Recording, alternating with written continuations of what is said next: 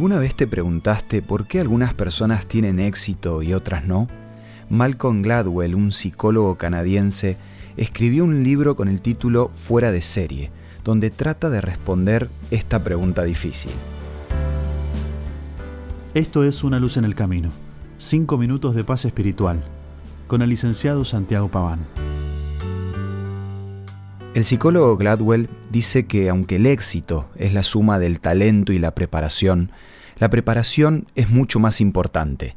Él comprobó su tesis usando ejemplos que van desde músicos hasta programadores de computadoras. Déjame resumirte lo que él dice acerca de los músicos. Un estudio clasificó a unos violinistas en tres grupos, las estrellas, los buenos y los que llegarían a ser profesores de música. Los integrantes de los tres grupos empezaron a tocar violín aproximadamente a los cinco años, y durante sus primeros años practicaron la misma cantidad de horas, dos o tres por semana aproximadamente. Pero entonces, ¿qué fue lo que marcó la diferencia entre los tres grupos? ¿Por qué algunos fueron estrellas, otros buenos y otros maestros de música?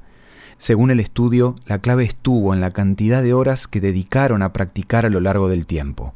Los que llegaron a ser estrellas practicaron más de 10.000 horas, los buenos 8.000 horas y los profesores 4.000. Por lo tanto, lo que distingue a un intérprete virtuoso de otro mediocre es el esfuerzo que cada uno dedica al practicar. Y eso no es todo. Se vio que los que llegan a la cumbre no es que trabajen un poco o bastante más que todos los demás, trabajan muchísimo más. Me pareció muy interesante porque todavía podemos pensar que los que llegan a destacarse lo hacen por tener un talento innato. Y la realidad demuestra que para llegar a lograr cosas grandes hay que trabajar más, y mucho más si es necesario. Hay un momento en la historia bíblica que relata el consejo que David le dio a su hijo Salomón cuando Dios le encargó la responsabilidad de construir el templo de Jerusalén. En el primer libro de Crónicas 28:20 está escrito lo que David le dijo.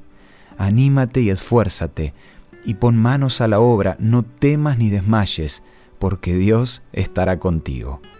Si querés aprovechar tus dones y llegar al éxito en cualquier área, tenés que seguir la receta de David.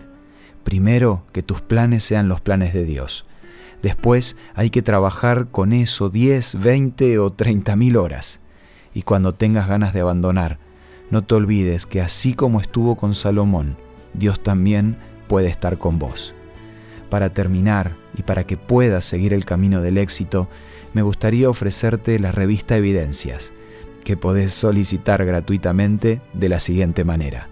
Envíanos un WhatsApp al 1162 26 1229 o búscanos en Facebook como Una Luz en el Camino.